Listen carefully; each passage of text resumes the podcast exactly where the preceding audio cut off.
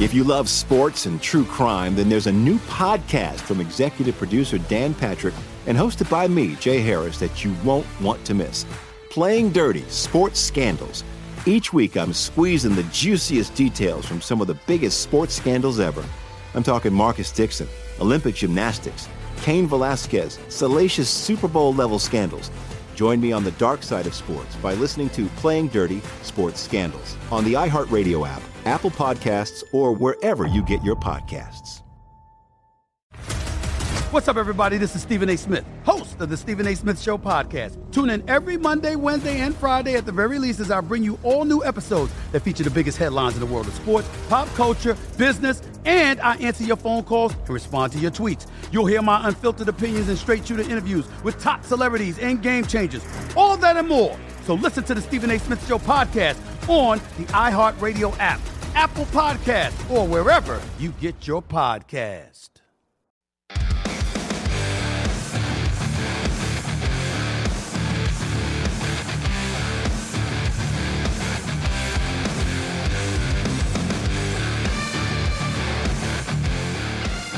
And welcome to First Strike here on VSiN. I'm your host, Dave Ross. For the next hour, we're going to break down a very intriguing fight card. Mateusz Gamrot going to take on Rafael Fiziev in the main event. Gamrot right now a small dog. Going to break that down with Zayd Hussein in studio here momentarily. Lou Finocchiaro, Jordan Sherwood, and Reed Kuhn. But before we look ahead, let's look back to a wild Noche UFC right here T-Mobile Arena in Las Vegas.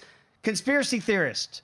I do not believe there was some sort of fix in for the bad 10 8. We all saw it. It was terrible judging. It should not have been a 10 8 in the fifth round, but mistakes happen in MMA. But that 10 8 round given to Alexa Grasso in that fifth and final round made it a split draw between the Bullet, Valentina Shevchenko, and Alexa Grasso. A very intriguing fight on so many different levels. The, the debate of scoring, which we've had here on First Strike for years, only gets amplified after what we saw in Las Vegas. I hope there is a third fight between these ladies to settle the score. I know Valentina feels like she was jobbed a little bit on this one. Alexa gets to retain her belt with that split draw decision. Wow. Without further ado, let's bring in the man you can see on props.com, Zayd Hussein, kind enough to come all the way from Chicago in studio. Zayd, great to have you in. I know it's been the topic of MMA for the last 48 hours, 72 hours beyond about the scoring and the judging. But it does affect our handicaps, right? When we look at some of these fights.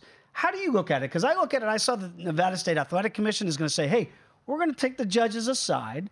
We're going to train you guys and women a little bit better to make sure we have the right criteria for scoring. Because I don't think anybody in their right mind thought that was a 10 8 round, but mistakes happen with judging. Yeah, 100%. And, and we've seen it so many times in the UFC and even in other promotions as well. You know, judges having an off night. And, and this was, you know, he's usually a, a good judge mm-hmm. here. And, and this is the first time where we've seen him, you know, a 10 8 round. You cannot really justify that in the fifth.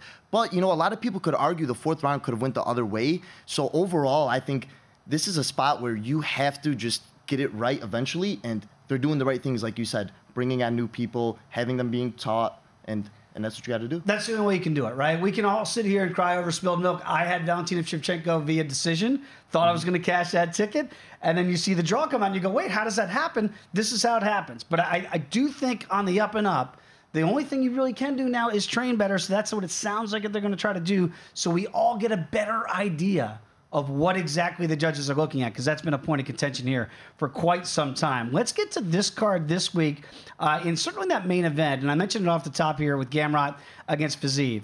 And you and I were talking even before we began the, the show today, Zayd, and it's like you look at the quality opponents that Gamrot's had against the favorite here in Rafael Fiziev. Does that lead you towards possibly having a live dog scenario? Yeah, 100%. I think you have to ride with Gamrot um, overall, Gamrot's never been finished in his career, and that's something to point out. When you have 24 professional fights and you haven't been finished, it shows you how durable he really is. And when you look at his his wrestling and the timing that he has, this is arguably it's not even a question how tough of a wrestler he is that Fiziev has faced in his career. So this is the toughest test to date for his wrestling side. Now, when you look at what Gamrot has done to other fighters against Jalen Turner, taking the fight on short notice, mm-hmm. taking him down, taking him into deep waters, and then you look at Fiziev struggling with guys like RDA, struggling. I mean, look at his best wins: Bobby Green, RDA and Brad Riddell, which haven't really aged well in the UFC. I think you have to take Gamrot as a live dog at plus 130 just because of his wrestling success that he could have in this fight. The wrestling success, because that's the thing I look at Gamrot, and look, this is MMA, right? He's a true mixed martial artist. So you're assuming uh, we might see a Tsarukyan type fight where it's just these crazy exchanges. Can Fiziev handle that on the ground, or is it Fiziev the only way to victory for him is I got to stuff those takedowns, keep the fight standing where I can utilize my striking ability? I think he has to keep it standing. And, and you mentioned Tsarukyan. Arman Tsarukyan is literally the best wrestler right now outside of Islam Makhachev inside the UFC. Mm-hmm. And you look at what Gamrot and him did, that was one of the most spectacular fights, wrestling wise, that you could have inside the UFC. So I think when you have Gamrot here, you, you know his path to victory is the wrestling, and the timing on those takedowns are going to be the biggest factor in this fight. And I think he's going to be able to do it. When you look at the totals here, and again, it is just a little bit to the over at four and a half rounds here at minus $1.30, but not out of out of whack here, like we saw last week with the Grasov Shevchenko fight. That means that there might be some finishing potential here. Would you dabble into some of those sub prices for Gamrot at plus 550 KO, TKO, DQ is 8 to 1 to win via decision plus 285? Or do you just say, no, I'm already getting plus money. I don't want to get too cute with it? You know, I think you have to just take the plus money and not get too cute. However, if you're going to play a Gamrot sub, I like it late because I think he's going to push a real tough pace on Fiziev, and, and you can see him gassing late. So overall, if you're going to play a submission, I like a late submission prop, um, rounds four and five. But I think Gamrot's so durable here that you have to play the over.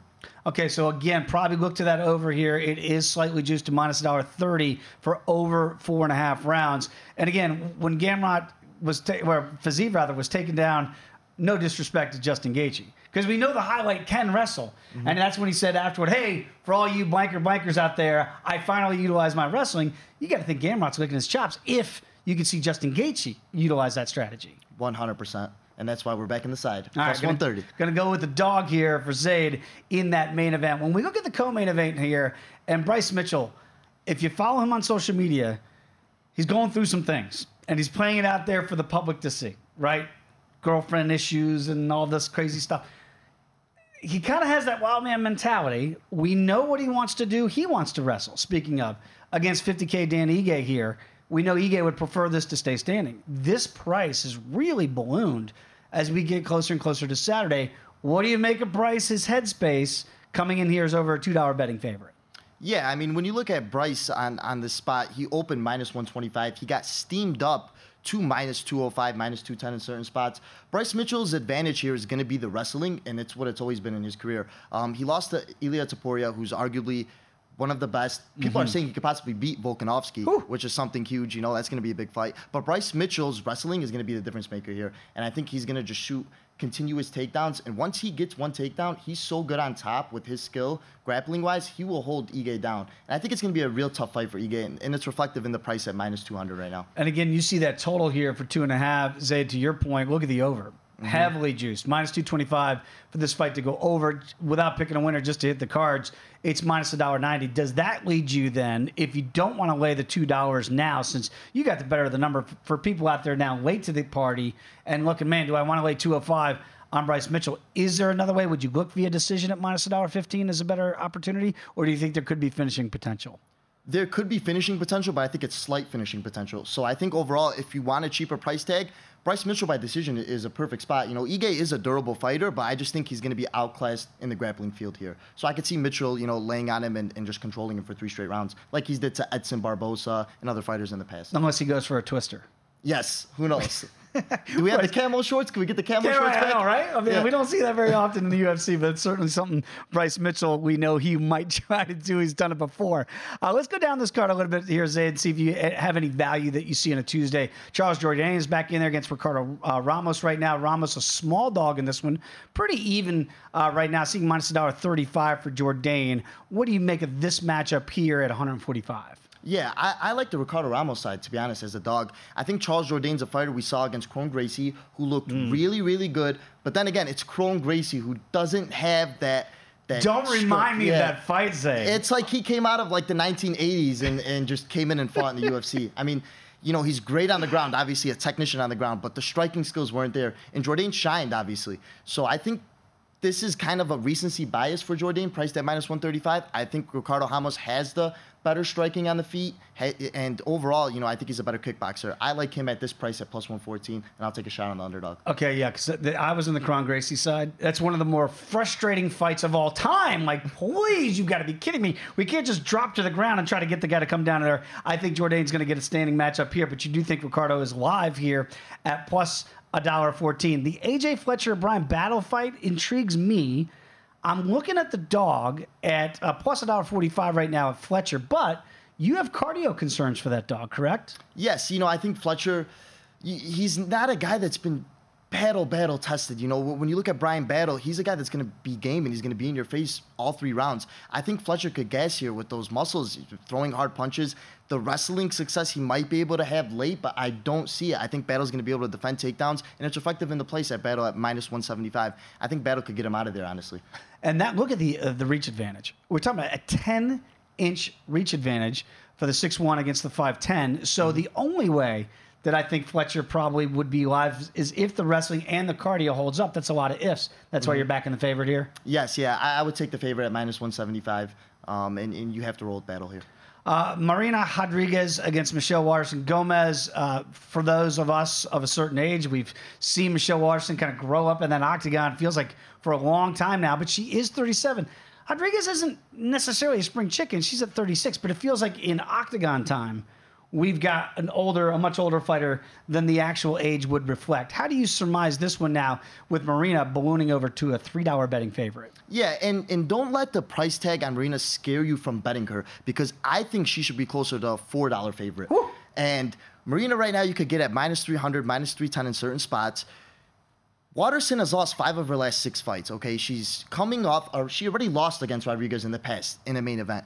I think she's not going to have the wrestling to be able to get Rodriguez down that other fighters have had been able to do against Rodriguez. And Rodriguez is going to have the advantage on the feet. She's mm-hmm. going to be able to strike. She's going to be able to pick her apart. And she almost put her away multiple times in her previous fight. So I think you could argue that she's closer to a $4 price tag. So I laid the 3 to 1 here. I laid the chalk and I'm on the Rodriguez side. Almost two to one to go via decision. It's minus a dollar eighty for Rodriguez here with that over juice so heavily at minus three fifty. Would you take a shot there? Do you think she might be able to get Michelle out of there? I think she could possibly get Michelle out of there, and I like the buy finish at three to one.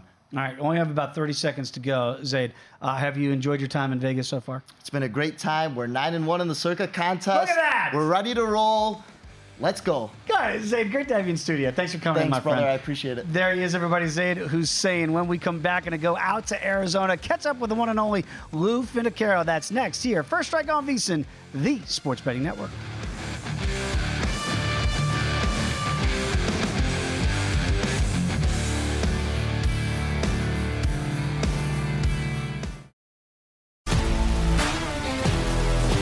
If you love sports and true crime, then there's a new podcast from executive producer Dan Patrick and hosted by me, Jay Harris, that you won't want to miss.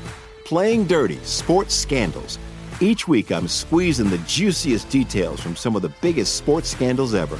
I'm talking Marcus Dixon, Olympic gymnastics, Cain Velasquez, salacious Super Bowl level scandals. Join me on the dark side of sports by listening to Playing Dirty Sports Scandals on the iHeartRadio app, Apple Podcasts, or wherever you get your podcasts. What's up, everybody? This is Stephen A. Smith. When I'm not at my day job, First Take, you can find me in my studio hosting the Stephen A. Smith Show podcast. Tune in every Monday, Wednesday, and Friday, at the very least, as I bring you all new episodes that feature the biggest headlines in the world of sports, pop culture, business, and politics. You'll hear my unfiltered opinions on those nauseating Cowboy fans, the chaos in Washington, D.C., and trending topics on social media, as well as my straight shooter interviews with top celebrities and game changers. And I occasionally give out love advice. Yes, it's true. If you want to know my true feelings about something, I'll give it to you straight. So listen to the Stephen A. Smith Show podcast on the iHeartRadio app, Apple Podcast, or wherever you get your podcast.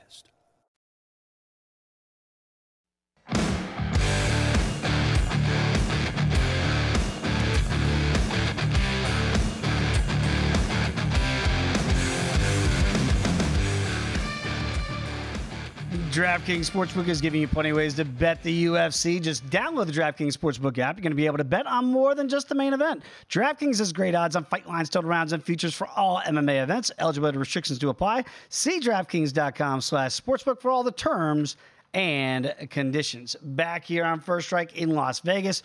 Always a pleasure to catch up with Gam Blue. That's how you follow him on X as I do, the one and only, and only Lou Finocchiaro. And when Lou is not on the show, we get a lot of like, where's Lou? Where's Lou? Kansas City, Lou. You were out of town last week, right? How was KC? KC to me is one of the greatest cities in America, Dave. If they didn't have winter, I'd live in Kansas City. I, I really mean it. It's a it's a great place. The barbecue's super. My mom lives there. I had to go. Uh, she's 85. She's having back surgery. I just had to go check things out, make sure everything's on the up and up. But she's doing great. Uh, I was sorry to miss, but I'm happy to be back. I would just tell you this: I know Mom is watching right now. She's going to put the prayer words up for for Mrs. Finocchiaro. Make sure Mom Finocchiaro is doing just fine. Lou, great to have you Thank back you. as always, my friend. Let's get right to uh, the main event here. And again, when I look at the Charles Jourdain, and again, I'm trying to get that Kron Gracie fight out of my memory. One of the worst fights that we've seen in quite some time. Now against uh, Rafael Ramos in this one, and uh, we got Ramos here as a small dog.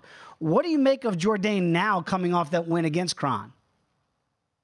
Well, I'm not going to hold that win against him because it it wasn't he that made the fight awkward. Mm-hmm. It it was Kron and and his singular dimension BJJ, of which is great, but in whether he belongs in the mixed martial arts world, we're now past that. In this fight, I think what we're going to get is Jourdain's going to have someone there that's going to acquiesce him in that. We're going to have a stand up striking battle, I believe, with Ramos here. And I think they're two evenly matched guys. Interestingly enough, it looks like the favorites switched slightly since openers. I don't know what to make of that, except that I, I think I do lean to Jourdain. He's been the more active fighter, and it's Ramos that's been off for a year, year and a half or so. I'm going to uh, correct myself. Ricardo Lucas Ramos in this one. So he is now, as you mentioned, flipped to being the dog side here. Jourdain, the favorite here at minus $1.35. And I think, Lou, I'm picking up what you're putting down, maybe leaning towards that Jourdain side. When you look at Brian Battle against AJ Fletcher, and again, just the 10 inch reach advantage that Battle has, maybe that's leading us to him being a $1.75 favorite. We have to assume that Fletcher wants to get inside and try to get this fight down to the ground. How do you see this one play out? And if the cardio can last, is Fletcher live to you? I think I have to regard Fletcher as live because of his compact body, his wrestling nature, and his power. Uh, and then when you wrap all those together, the kid, even though his record is, you know, off balance, what one and three or so in the UFC, he has put out great effort in each fight. Now, in the long, lanky battle, we got a guy that can crack, as evidenced by him knocking out Rodriguez some fights back. Mm-hmm. So uh, I, I want to like Battle here. I don't know if I like the price too much. Uh, but I do think Battle's the right side, and I think that he can keep AJ at the end of his strikes and just blister him with volume because we're looking at this total in this potential three round matchup set at a round and a half, which you don't see many of those. That leads us to the indication that we're seeing some finishing potential here. But look at the over at one and a half, juiced heavily at over two dollars at minus two twenty. If that one and a half prop leads us to the to the pathway possible finishes, would you look at AJ Fletcher possibly by sub at eight to one if the fight gets down to the ground? KO, TKO, or DQ if it goes ground and pound plus 350 for the dog. And consequently, for the bigger favorite, you could get Battle KO, TKO, or DQ plus 475 or submission again if it's a ground at plus 265. Would you look at the prop side here where you get those juicy plus numbers? Yeah, uh, you want to, but boy, that can get me seeing stars. to me, uh, it, why are they making it so difficult to go over one and a half? Because I believe this fight's going over one and a half. You're not getting AJ out of there quickly, nor do I think AJ can catch up with Battle in a round and a half. I'd have to bite the bullet and either take the over, Dave, or find props that this uh, goes over two and a half or starts the third. Yeah, maybe find those alternate uh, round props are certainly in in game wagering there uh, as this fight goes on. And I know Lou, you're very good at finding those maybe uh, rounds, those props to start round three. Maybe look to those and see if you can get some better numbers there. When I look at 50k uh, Dan Ige, I mean Dan Ige loves a firefight. Bryce Mitchell, he's an interesting guy to say the least. Okay. Will he entertain Dan Ige in a stand up battle, or is this straight Bryce doing what Bryce does, which is I'm going to get this fight to the ground come hell or high water? Is there any chance that we see this thing standing where you can make Ige logically a live dog at plus a dollar seventy? I'm not so sure that I'm going to count Ige's wrestling out in such a manner that he's going to be overwhelmed should this go on the mat. I think Bryce Mitchell surely wants it on the mat, and that's where he wants to compete. And I think Ige has the experience. He's been in with the kind of fighter. He knows what's coming, and I think he has the wrestling chops to be able to thwart initial takedowns, keep this thing standing, and do to Bryce Mitchell a little what Topuria did. Surely Ige's got that plan. I believe he can follow that plan of attack.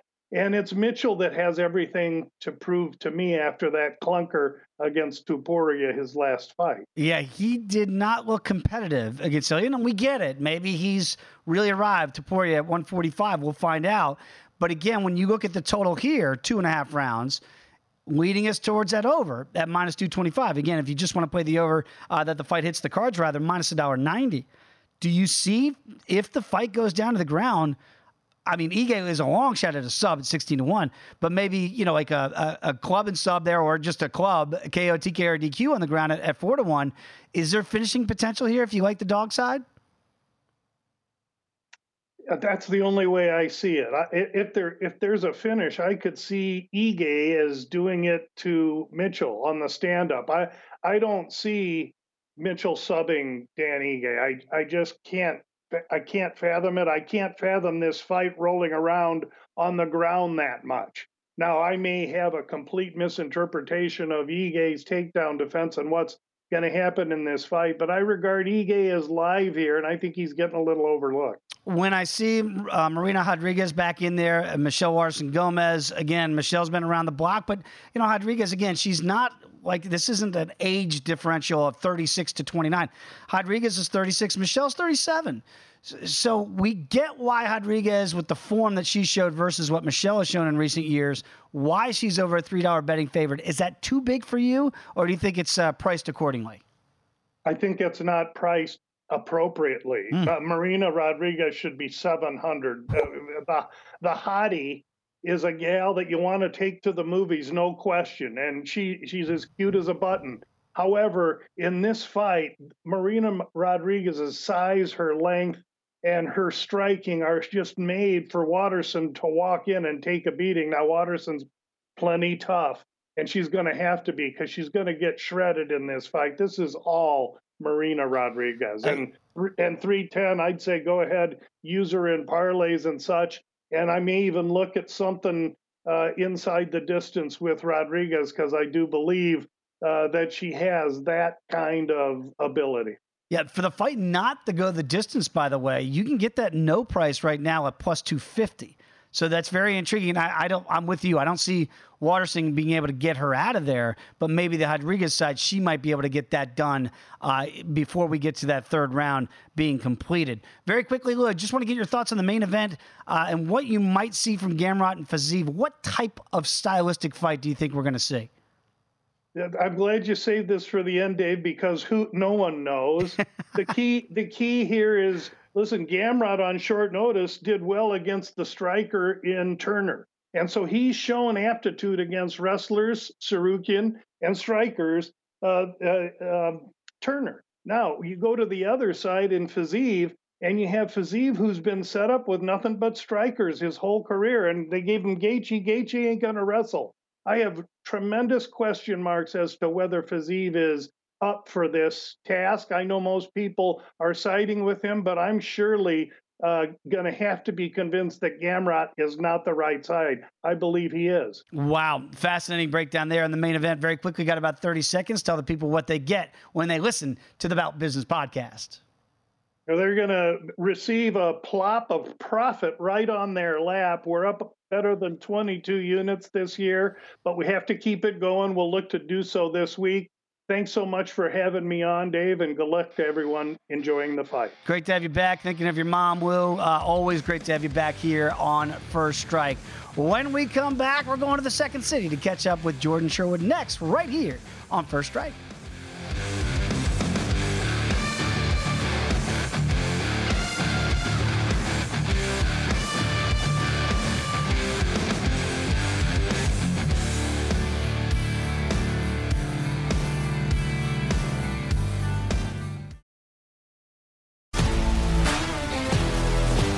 If you love sports and true crime, then there's a new podcast from executive producer Dan Patrick and hosted by me, Jay Harris, that you won't want to miss. Playing Dirty Sports Scandals. Each week, I'm squeezing the juiciest details from some of the biggest sports scandals ever. I'm talking Marcus Dixon, Olympic gymnastics, Cain Velasquez, salacious Super Bowl level scandals. Join me on the dark side of sports by listening to Playing Dirty Sports Scandals on the iHeartRadio app, Apple Podcasts, or wherever you get your podcasts. What's up, everybody? This is Stephen A. Smith. When I'm not at my day job, First Take, you can find me in my studio hosting the Stephen A. Smith Show podcast. Tune in every Monday, Wednesday, and Friday, at the very least, as I bring you all new episodes that feature the biggest headlines in the world of sports, pop culture, business, and politics.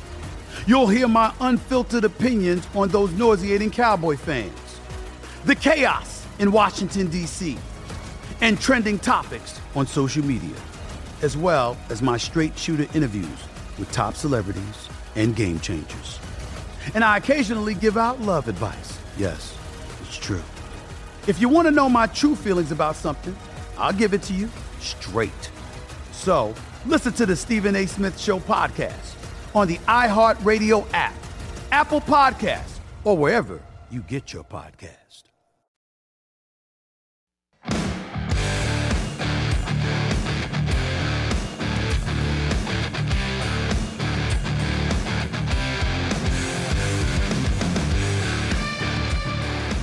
Start your morning with VSiN Daily Morning Bets. Josh Applebaum gives you every piece of info you need to be ready for betting the day's biggest games in just 15 minutes.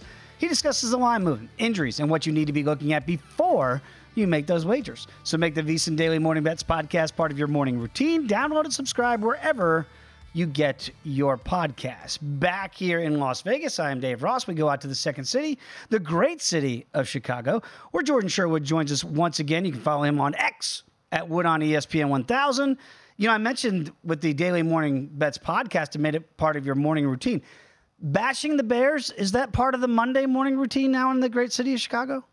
Yeah, there's a lot of question marks about the quarterback. There's question marks about the head coach, about the offensive line. And, and there's a lot of worry that this team that won, what, three games last year is worse than that team that we saw a season ago. So it's not good here uh, in the second city. That's why we're talking about UFC, so you don't have to talk about Right. the Bears all day, Jordan. Uh, Thank let's you. Get, let's get to what I think is the quasi fight of the night, right? Because we here at First Strike always discuss Jake Collier, and he's going to fight Muhammad Usman. And we do it a little bit tongue in cheek when you look at some of the heavyweights that maybe you go the skill. It's not like you're watching Johnny Jones or Ciryl Gane or Sergey Pavlovich or Tom Aspinall. Collier as a dog at plus a dollar thirty six against the other Usman, not named Kamaru. Uh, Muhammad is now laying a dollar sixty two. Is there value? I can't believe I'm saying this on Jay Collier. I'd like there to believe there is. And I know we joke that we love Jake Collier's diet, ballooning from a welterweight to a heavyweight. We all want to be a part of that. But like the activity that he brings, especially for a round, round and a half, is, is very frustrating for those lower level heavyweights. And I think that combination with you know his takedown defense and really what we've seen out of Muhammad Usman of late. Look, look, it was impressive that he was able to, you know, last the, like he did in, with Tafa and get those takedowns? And does he have enough cardio to outlast a round and a half before Jake Collier gets tired? Because he's not in shape. Let's be honest, he's not uh, moving up in, in weight like he has. Is that enough? This time around, I'm going to buy into some Jake Collier. Just feeling like the activity, keep this fight standing, avoid the clinch. There's enough of me that wants to play Jake Collier here on a Tuesday at plus 140, plus 130, where you could find it. So uh, Mohammed Usman has not impressed me enough where I think he's going to dominate the fight. So Jake Collier can certainly steal this. KO, is four to one for the dog in Collier. Decision is plus 325. You don't think of heavies to go the distance very often. But to your point about Collier coming up from a lighter weight class, ballooning all the way up to the, to the limit here at 265, is this hitting the cards or do you think he can get Usman out of there? No, I think I think this is a fight uh, that that likely hits the cards uh, with either guy's hand getting raised. You know, uh, he just gassed did Collier against Chris Barnett, uh, you know, two fights ago. But outside of that, a guy that really has been going to decisions. You know, uh, unanimous decision over Villante, split decision loss against Felipe. Uh, yeah, he finished Jake, Chase Sherman, but the Arlovsky decision, Boudet decision. So yeah, I believe that in Collier, and obviously the wrestling that Usman wants to use also lends to takedowns in that fight going to distance. So yeah, I think the over certainly in play if you don't want to play either side. But I, I think again, value on Collier as a live dog. You just made Britton Hess's day behind the glass by mentioning Gian Villante. So we'll see how this one plays out with Jake Collier as a dog. Okay, let's get to some maybe some more fights that are aesthetically pleasing to the eye on this card. And uh, Dan 50K Ige back in there against Bryce Mitchell. We know that Bryce. We talk about fighters all the time, their headspace and where they are. Rose Namajunas comes to mind here. Bryce Mitchell's put a lot of stuff out there on social media with what's going on in his world, and now you got to back him as a $2 favorite. You don't, Jordan, but some will. What do you make of Bryce the wrestler against Ige the striker? Yeah, I mean, look, obviously up until the, the fight against Ilia Topuria, you know, everybody was on Bryce Mitchell and, and look, thought that he was the next big thing in this in this division. But then he ran to a guy that's very well rounded, Topuria, and obviously Topuria is going to probably be fighting uh, for a championship. Um, against Dan Ige, look, a guy that I think is well versed on the ground, is going to have the advantage over Bryce Mitchell on the feet, especially with his boxing, some of the best that we have in the featherweight division. And I think a guy that's experienced going five rounds is obviously a three round fight. A guy that's, you know, hits with a lot of power. Bryce Mitchell coming off the loss where he was finished. Uh, and if he's not able to get this fight to the ground, and if he does, like he he's a black belt in Brazilian Jiu Jitsu. I know there's probably differences between the two skill sets, Mitchell probably a little bit of advantage, but decisive advantage for me, Dave, with Ige on the feet. So I like Ige at plus money. I'm surprised that the line is that swayed towards Bryce Mitchell.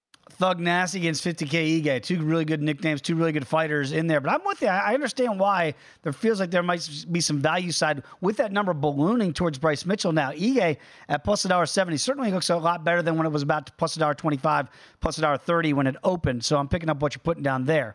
I do want to get to uh, Tim Means, and you think of Tim Means and veteran, been around, kind of dirty, nasty in there against Andre Fialho. Uh, Fialho right now is a solid favorite, about minus a dollar eighty both these guys feel like maybe they, I would assume Means would have wanted this fight to go a little bit longer. Maybe Andre wants to get out of there a little bit quicker. How do you see this fight breaking down here at welterweight? Look, how how are we backing a guy uh, in Fialho who's been knocked out three times in a row as a big dog, going up in a fight against Tim Means, who yeah he's getting up there in age, but like a guy that's going to stand and trade, still hits hard, uh, and is a tough guy to get out of there. Like I, am shocked again by this line as much as I'm shocked with the Dan Ige line. I think that this is a fight that Tim Means it's a step down in competition. He, you know, his three losses in a row: Holland, Griffin, Morono. You know, well-rounded, very good guys in the welterweight division. I think Tim Means knowing that this is a fight that's going to be standing. Uh, he's very elusive with his defense. He, he, he fades off of strikes extremely well. And if it gets dirty up in the pocket, like I don't trust the the, the chin anymore, Fialho. So I, I think Tim Means touches it up once, he can get him out of there quite quickly. And it can be four losses in a row now via finish uh, for Fialho. Wow. So maybe Tim Means inside the distance, what you could be looking at there to get an even better price point. Already pretty good one right there at plus a dollar forty-five. We've got kind of that classic wrestler striker matchup, like we might see also in the main event with Brian Battle against AJ Fletcher.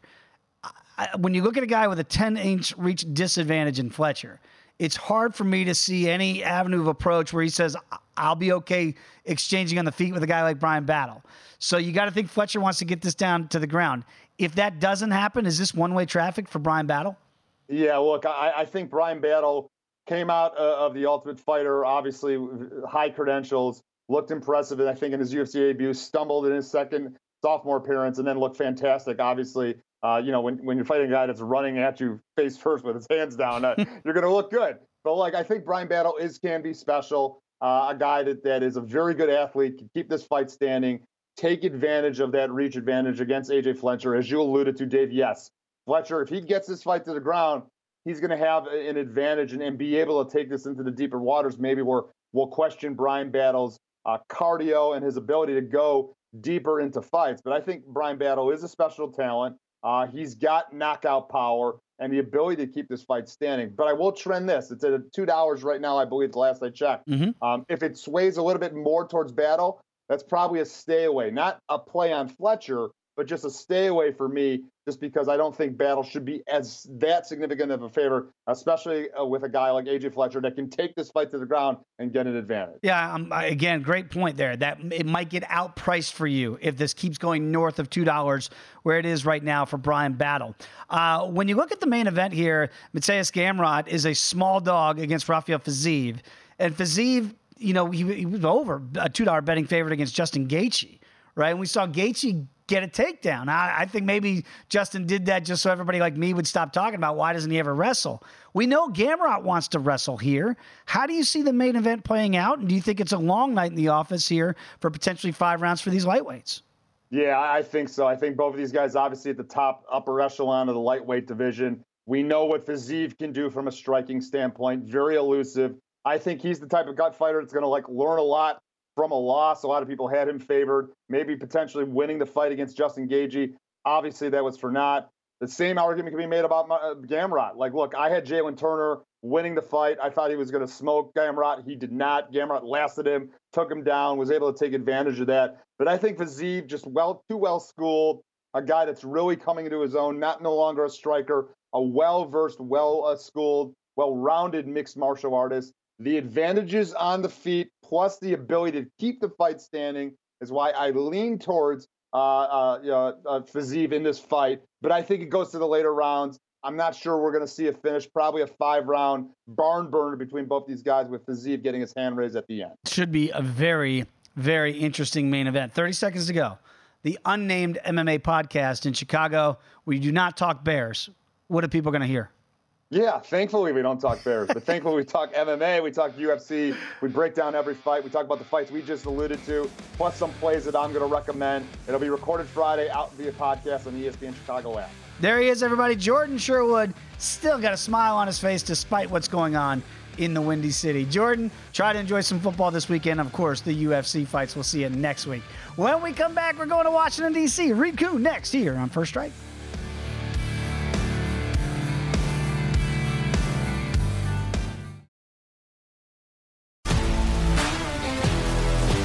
If you love sports and true crime, then there's a new podcast from executive producer Dan Patrick and hosted by me, Jay Harris, that you won't want to miss. Playing Dirty Sports Scandals. Each week, I'm squeezing the juiciest details from some of the biggest sports scandals ever. I'm talking Marcus Dixon, Olympic gymnastics, Cain Velasquez, salacious Super Bowl level scandals. Join me on the dark side of sports by listening to Playing Dirty Sports Scandals on the iHeartRadio app Apple Podcasts, or wherever you get your podcasts. What's up, everybody? This is Stephen A. Smith. When I'm not at my day job, First Take, you can find me in my studio hosting the Stephen A. Smith Show podcast. Tune in every Monday, Wednesday, and Friday, at the very least, as I bring you all new episodes that feature the biggest headlines in the world of sports, pop culture, business, and politics. You'll hear my unfiltered opinions on those nauseating Cowboy fans. the chaos in Washington, D.C., and trending topics on social media, as well as my straight shooter interviews with top celebrities and game changers. And I occasionally give out love advice. Yes, it's true. If you want to know my true feelings about something, I'll give it to you straight. So listen to the Stephen A. Smith Show podcast on the iHeartRadio app, Apple Podcast, or wherever you get your podcast.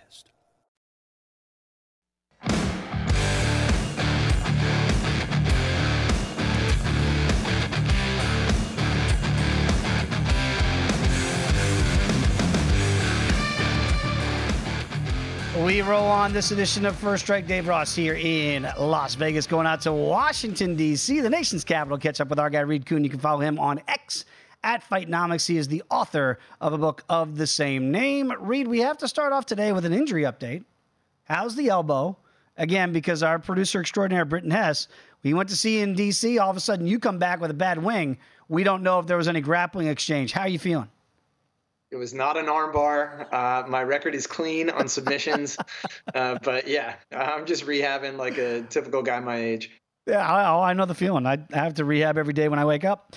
Uh, let's get to this fight card here because Reed, there when you look at the main event, I am really intrigued stylistically about what we might see from Rafael Fiziev against uh, Mateusz Gamrot here. And when you look at uh, Gamrot, I think the Tsarukyan fight is the one that really stands out, right? It was just for an MMA aficionado like yourself and for really hardcore fans of the sport, it was a, a, a grappler's delight, right? The exchanges on the ground were fantastic. We're probably not going to get that fight, at least if Rafael Fiziev has anything to say about it. What are the numbers dictating to you when you look at the main event? Yeah, if I remember back to that fight, I did bet Gamrot as an underdog there, and it came through. Granted, it was close. You're right. It was a grappler's delay. That's not what we're going to see here. What we see here is clearly a striker versus grappler. And Fiziev, one of the most insane metrics is that when you think about power punches versus jabs, there's normally an even distribution. People, you know, the old one two, not with this guy. This guy is swinging for the fence hmm. 93% of the time. So he clearly wants to knock people out. Now, he could also be gassing himself out and by the way, he does have poor defense, which is what we saw in the Gaethje fight. So when he goes toe to toe, he's all in. And with Gamrot, that could be a problem. You know, that power is a, a, threat, and Gamrot has been knocked down a few times, but I don't see Gamrot staying there for very long. He loves to take it to the ground, and Fiziev is not someone who wants to be there. However, high takedown defense for Fiziev. So there's a lot of give and take on this. I expect the lines to stay tight.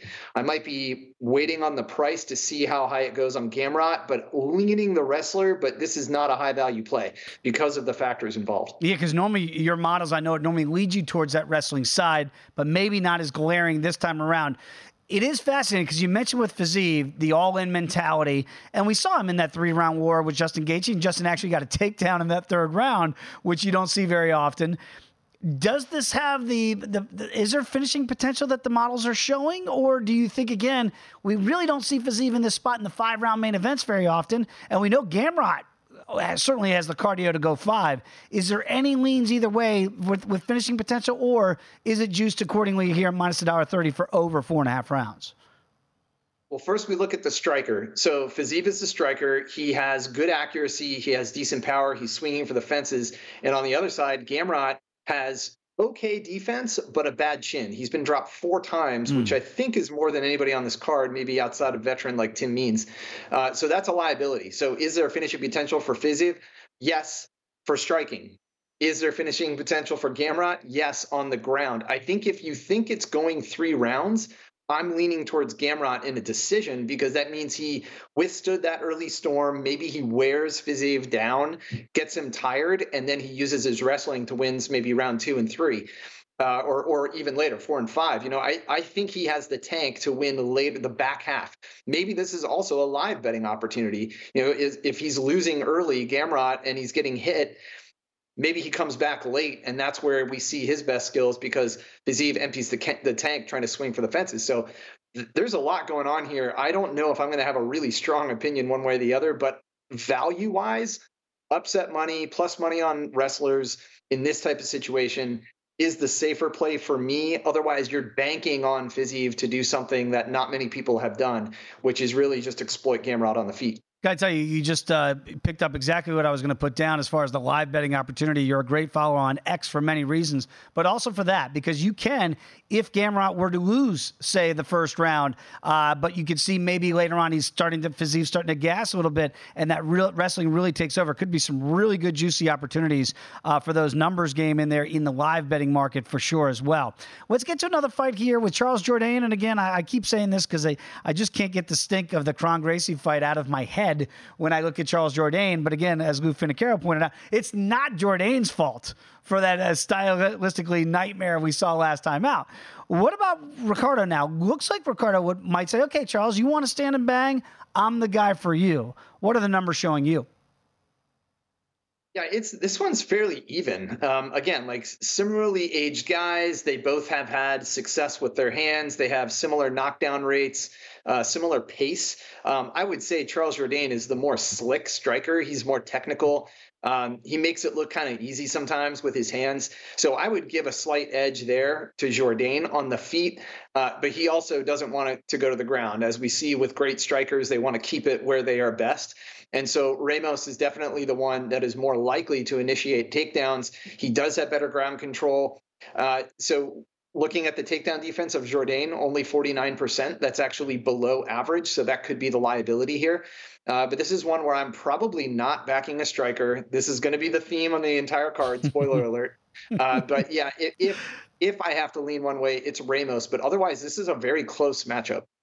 Well, let's stick with that same mentality of striker versus wrestler, and that comes in the co-main event with Thug Nasty against 50K Ige. So you just laid it out there, right? And again, we've seen this number really get steamed to the Mitchell side here as we get closer and closer over to a $2 betting favorite now. My only concern, Rita, is nothing that your numbers could show. It's just where is Bryce's head with all the things he's throwing out there on X in his personal life. But that notwithstanding, are the metrics leading you right to Thug Nasty? Yes, obviously. Uh, so when I look at those grappling metrics, this is one of the most extreme matchups wow. on this card. You have Bryce Mitchell. Uh, he has more submission attempts than anybody on this card. He attempts frequent uh, takedowns. He is in dominant control. He has high transition frequency, so he's able to change position, look for different angles. And you've got Dan Ige, you know, 58% takedown defense, not good, you know, average at best. Um, and he's usually outranged. Now, at least they're similarly sized. I've been a backer of Ige before and seen him just not be able to close the distance in a striking war. But he obviously wants to punch this out. So Mitchell, if he's smart, he's going to take this to the ground.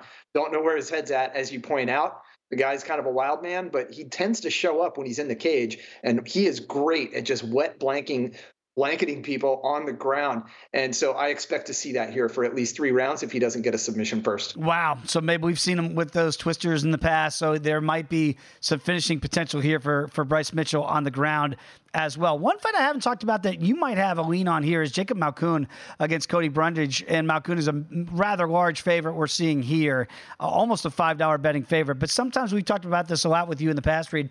Sometimes the numbers lead you to believe that maybe it's not even as big. He should be a bigger favorite. Are those numbers leading you there with Malkoun?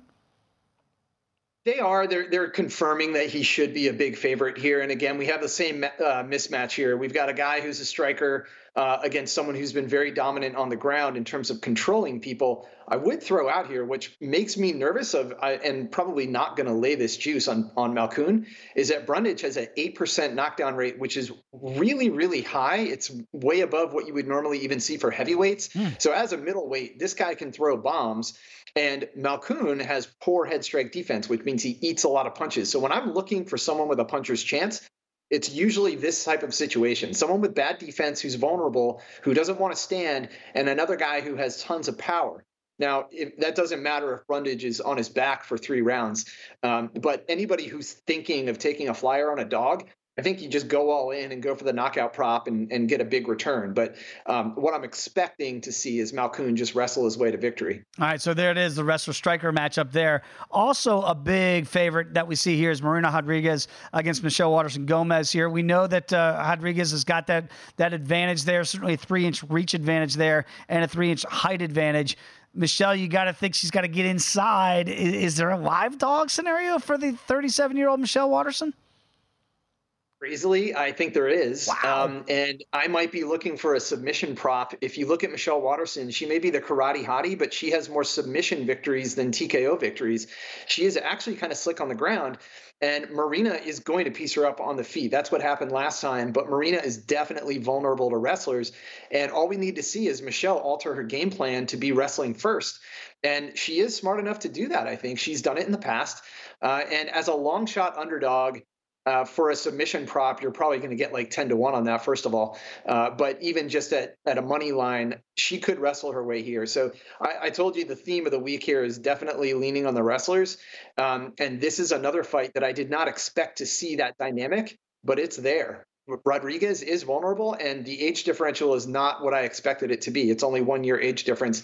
Both women are getting a little bit on in their careers. So uh, this is an interesting second shot for Waterson. 12 to 1 via sub for the Karate Hottie. Reed, appreciate you as always, my friend. Enjoy the fights on Saturday, and we'll see you next week right back here. First Strike on VSiN, the Sports Betting Network.